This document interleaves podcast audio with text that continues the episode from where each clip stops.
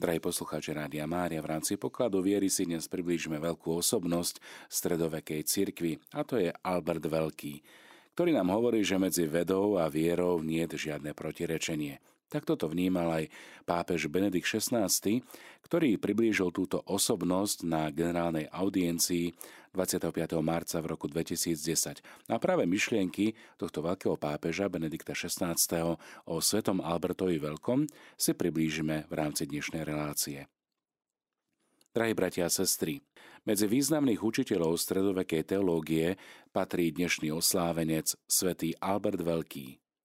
Titul Veľký, čiže Magnus, s ktorým vošiel do histórie, naznačuje rozsiahlosť, ale aj hĺbku jeho učenia, ktoré Albert pripojil k svetosti života.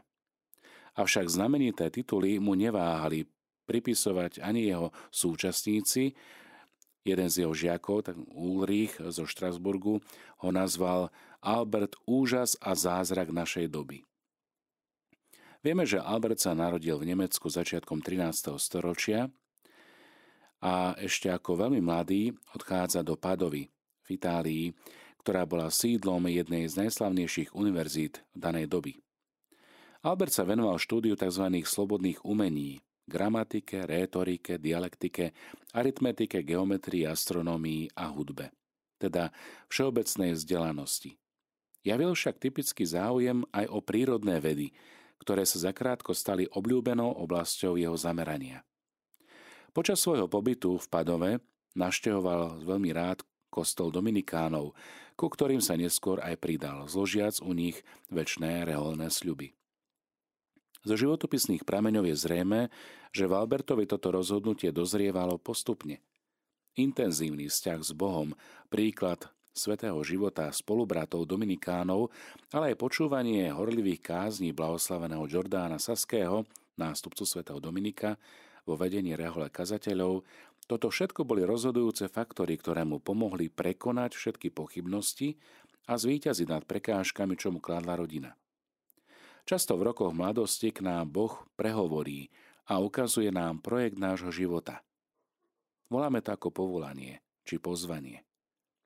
Rovnako ako pre Alberta, tak aj pre nás všetkých osobná modlitba živená Božím slovom, príjmanie sviatostí a duchovné doprevádzanie, toto sú prostriedky na objavenie a nasledovanie Božieho hlasu. Prijal reholné rúcho svätého Dominika z rúk blahoslaveného Jordána Saského. Po kniazkej vysiackému predstavení určili, aby prednášal vo viacerých centrách teologických štúdií, ktoré prislúchali ku konventom dominikánskej rehole. Vynikajúce intelektuálne kvality mu umožnili zdokonalý štúdium teológie aj na najslávnejšej univerzite tej doby, a to je Univerzita Sorbona v Paríži. Od tých čias sa svätý Albert neobyčajne dobrým spôsobom venoval písaniu a pokračoval v ňom až do konca svojho života. Albertovi boli zverené aj prestížne úlohy v cirkvi. V roku 1248 bol poverený otvoriť teologické štúdium v Kolíne nad Rínom, v jednom z najdôležitejších miest Nemecka, v ktorom potom Albert prežil viacero veľmi silných období svojho života a ktoré sa mu stalo jeho druhým domovom. Z Paríža zobral so sebou do Kolína nad Rínom aj svojho vynikajúceho študenta, Tomáša Akvinského. Už len samotný fakt, že bol učiteľom svätého Tomáša Akvinského by stačil na to, aby sme sa na Alberta pozerali skutočne s obdivom. Medzi týmito dvoma teológmi a spolubratmi v jednej reholi sa rozvinul vzťah vzájomnej úcty, priateľstva, ľudských prístupov, ktoré mimoriadným spôsobom napomáhali aj rozvoju vedy a teológie. V roku 1254 Alberta zvolili za provinciála teutónskej, teda germánskej provincie ktoré súčasťou boli aj komunity rozprestierajúce sa na obrovskom území tedajšej strednej a severnej Európy. Albert sa preslávil zápalom, s ktorým sa pustil do vykonávania danej služby. Vizitoval, čiže navštevoval jednotlivé komunity, kláštory a neustále napomínal spolubratov k zachovávaniu vernosti, charizmy svätého Dominika, aby pamätali na učenie a príklad svätého zakladateľa. Jeho nadanie neušlo pozornosti ani pápeža Alexandra IV., ktorý chcel mať Alberta na nejaký čas aj pri sebe v Anani, kam pápeži často chodievali v samotnom Ríme a vo Viterbe, aby sa s ním mohol radiť v záležitostiach teológie a vedy. Ten istý najväčší veľkňaz ho vymenoval aj za biskupa v Regensburgu, vo veľkej a starobilej diecéze, ktorá však prežívala náročné obdobie. V roku 1260 do roku 1262 Albert teda vykonával túto biskupskú službu s neunavnou odanosťou. Podarilo sa mu do mesta prinavrátiť pokoj, porozumenie medzi jednotlivými rodmi, reorganizovať farnosti, vizitovať a obnoviť kláštory a zasvetený život diecéze. Tiež dať nový impuls pre dobročinné a charitatívne diela. V rokoch 1263 a 65 Albert z poverenia pápeža Urbana IV. vykonával úrad kazateľa v Nemecku, ale aj v Čechách, aby sa potom vrátil do Kolína, kde opäť prezal úlohu univerzitného profesora, spisovateľa a učenca. Albert bol mužom modlitby, vedy a dobročinej milosrdnej lásky. Albert sa tešil veľkej autorite pri všetkom, čo konal. V rozličných záležitostiach cirkvy, ale aj spoločnosti vo svojej dobe. Albert bol mužom zmierenia a pokoja. V Kolíne, kde sa arcibiskup predtým dostal do nelutostného sporu s mestskými inštitúciami, šikovne si tiež počínal počas druhého lionského koncilu, ktorý v roku 1274 zvolal pápež Gregor X, aby tak napomohol jednote medzi latinskou a východnou gréckou cirkvou. Vieme, že toto rozdelenie, ktoré nastalo počas Veľkej východnej schizmy v roku 1054. Vysvetloval tiež učenie svojho žiaka Tomáša Akvinského, ktoré sa stalo terčom mnohých námietok, ba dokonca aj odsúdení, i keď celkom neoprávnených. Albert Veľký zomiera vo svojom kláštore svätého Kríža v Kolíne nad Rínom v roku 1280. Jeho spolubratia Dominikáni ho takmer hneď začali uctievať ako svetca. Cirkev ho predložila k úcte veriacich beatifikáciou až do roku 1622 a svetorečením v roku 1931, keď jeho pápež Pius XI vyhlásil aj za učiteľa cirkvy. Bolo to bez pochyby oprávnené vyznačenie pre tohto významného a veľkého Božieho muža, veľmi pokorného a múdreho, učenca, ktorý sa vyznal nielen vo sfére práv viery, ale aj v mnohých iných oblastiach poznania, najmä prírodných vied. Tak naozaj, ak sa pozrieme na názvy jeho početných diel, uvedomíme si, že jeho múdrosť, vzdelanosť bola priam zarážajúca a že jeho encyklopedické záujmy ho priviedli k tomu, že sa nevenoval len filozofii a teológii ako jeho súčasníci, ale aj všetkým ostatným dostupným disciplínam, ktoré boli vtedy známe. Od fyziky až po chémiu, od astronómie až po mineralógiu, od botaniky až po zoológiu. Z tohto dôvodu ho pápež, blahej pamäti Pius XII, vyhlásil aj za patrona všetkých, čo sa venujú prírodným vedám a dal mu titul Doktor Universalis. Práve kvôli jeho ohromnej šírke záujmov a vedomostí.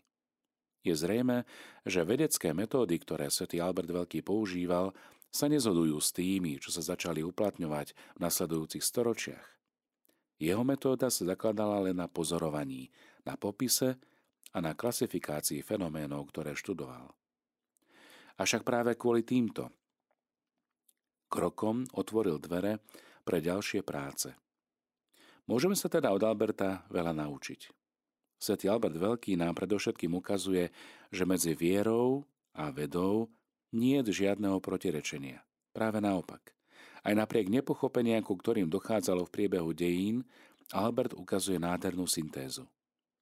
Je to muž viery a modlitby. A ako taký bol aj svätý Albert, sa môže spokojne venovať štúdiu prírodných vied a pritom napredovať aj v poznaní mikro- a makrokozmu. Môže odkrývať zákony matérie, veď toto všetko dokáže zároveň krásnym spôsobom spojiť smet po Bohu a lásku k nemu. Sveté písmo nám hovorí o stvorení ako o prvotnom jazyku, prostredníctvom ktorého sám Boh najvyššia bytosť a inteligencia, ono väčšné slovo logos, nám zjavuje niečo zo seba samého. V knihe Múdrosti 13. kapitole 5. verši čítame, že prírodné javy tak veľké a krásne, sú ako diela umelca, prostrednícom ktorých môžeme analogickým spôsobom spoznávať autora celého stvorenia. Noža klasickým prirovnaním stredoveku a renesancie môžeme pripodobniť svet prírody ku knihe napísanej samotným Bohom, knihe, ktorú čítame na základe rozličných prístupov jednotlivých vied. A naozaj koľký vedci podľa príkladu svätého Alberta Veľkého robili svoje výskumy inšpirovaní úžasom a vďačnosťou, pozerajúce na svet, ktorý sa ich očiam očiam učencov a vzdelancov, ale zároveň hlboko veriacich ľudí, zdal a stále zdá byť dobrým dielom múdreho a láskyplného stvoriteľa. Milí priatelia, drahí poslucháči, vedecké štúdium sa premieňa na hymnu schvál. Toto správnym spôsobom pochopil aj veľký astrofyzik našich čias, ktorý je tiež navrhnutý na beatifikáciu. Enrico Medi, ktorý napísal – Ó, obdivuhodné galaxie, vidím vás a počítam vás, premýšľam nad vami, študujem vás a objavujem vás. A zároveň prenikam do vašej hĺbky a snažím sa vás zachytiť. Od vás beriem svetlo a z neho robím vedu. Od vás príjmam poput a robím z neho poznanie. Beriem ligot farieb a robím z neho poéziu. Beriem vás, hviezdy, do svojich rúk Trasúca v osamelosti svojho bytia, dvíham sa oveľa vyššie, než ste vy samotné. Keď v modlitbe vás kladiem pred stvoriteľa všetkého, ktorého len skrze mňa vy hviezdy môžete adorovať. Milí priatelia, svätý Albert Veľký nám pripomína, že medzi vierou a vedou je vzťah dôverného priateľstva. A že vedci prostredníctvom svojho povolania k štúdiu prírody môžu kráčať po autentickej a krásnej ceste svetosti. Jeho neobyčajnú otvorenosť mysle môžeme tiež pozorovať aj v kultúrnom diele, o ktoré sa s úspechom pokúšal, teda v prijatí a zhodnotení myslenia e, starovekého Aristotela. Už v časoch svätého Alberta sa rozšírilo poznanie viacerých diel tohto veľkého gréckého filozofa, ktorý žil v 4. storočí pred Kristom, a to najmä v oblasti etiky a metafyziky. Tieto diela poukazovali na silu rozumu. Vysvetľovali zreteľne a jasným spôsobom zmysel a štruktúru skutočnosti, jej poznateľnosť i hodnotu a jej cieľ ľudských skutkov. Svetý Albert Veľký tak potvoril dvere pre úplné prijatie filozofie tohto greckého mysliteľa Aristotela v rámci stredovekej filozofie a aj teológie. Prijatie, ktoré neskôr definitívnym spôsobom rozpracoval jeho študent, svätý Tomáš Akvinský, je toho znakom. Toto prijatie filozofie, tak povediac predkresťanskej, bolo v tých časoch opravdivou kultúrnou revolúciou. Predsa len mnohí kresťanskí myslitelia sa obávali eh, filozofie Aristotela, filozofie, ktorá nie je kresťanská. A to najmä preto, že táto filozofia prezentovaná arabskými komentátormi bola interpretovaná takým spôsobom, že sa zdala byť pri najmenšom v niektorých jej častiach úplne nezlúčiteľná s kresťanskou vierou. A tak oprávnene vznikla otázka, či sú viera a veda vo vzájomnom protirečení. Nož a práve tu nachádzame jednu z veľkých zásluh svätého Alberta Veľkého. S vedeckou precíznosťou preštudoval Aristotelové diela. Albert bol presvedčený o tom, že všetko, čo je racionálne, čiže čo je rozumné, musí byť zlučiteľné so zjavenou vierou skrze Sveta písmo. Inými slovami, Svetý Albert Veľký tak prispel k vytvoreniu autonómnej filozofie, odlíšenej od teológie, teda spojenej spolu s ňou len v jednote pravdy. A toto je dôležité pre správne vnímanie a chápanie. Tak sa v 13. storočí zrodilo jasné rozlišovanie medzi týmito dvoma poznaniami, čiže poznaním filozofickým a poznaním teologickým, ktoré vo vzájomnom dialógu harmonickým spôsobom spolupracujú na odhalení onoho autentického povolania človeka. Človeka, ktorý je smedný po pravde, smedný po blaženosti. Nož a práve teológia, nazvaná svetým Albertom Veľkým veda citu, ukazuje človeku jeho povolanie k väčšnej radosti. K radosti, ktorá vychádza z úplného prilnutia k pravde, ktorá je zjavená. Myslí sa veľká pravda. Boh. Svetý Albert Veľký teda dokázal komunikovať tieto pojmy veľmi jednoduchým a pochopiteľným spôsobom. Nož a tento narratív prijal aj jeho žiak svätý Tomáš Akvinský. Ako opravdivý syn svätého Dominika rád kázal Božiemu ľudu, ktorý značený počúval jeho slova, sledoval príklad jeho svätého života a inšpirovaný ním nastúpil na cestu obrátenia. Drahí priatelia, bratia a sestry, milí poslucháči, modlíme sa dnešný deň k pánovi, aby vo Svetej cirkvi nikdy nechýbali nadaní teológovia, zbožní a vzdelaní ako svätý Albert Veľký a aby pomohol každému z nás privlastniť si formulu svetosti, ktorú on sám zachovával po celý svoj život. Chcieť všetko, čo chcem, len pre Božiu slávu. Tak ako Boh chce pre svoju slávu všetko, čo chce, a to znamená prispôsobiť sa Božej vôli. Prijať Božiu vôľu, rozpoznávať ju a napáňať. Toto sa môžeme učiť a od tak veľkého svetca, akým je učiteľ Tomáša Akvinského, svätý Albert Veľký. Vedecké schopnosti, ktoré mal a čerpal z Aristotela, sú inšpiráciou na to, aby dokázal skrze matériu a formu rozpoznávať aj matériu a formu duchovných vecí. Albert Veľký toto dokázal spojiť a takým spôsobom sprítomniť tajomstvo, ktoré bolo doposiaľ odkryté. Odkryté len svetom ideí skrze Platóna, ale Albert priniesol konkrétnu formu skrze Aristotela. Nech teda oroduje za všetkých vedcov, za všetkých profesorov prírodných vied. On, ktorý s pokorou dokázal poklaknúť pred stvoriteľom a ďakovať Bohu za celé stvorenie. Svetý Albert Veľký, oroduj za nás. Počúvate podcast Dominikánskej mládeže.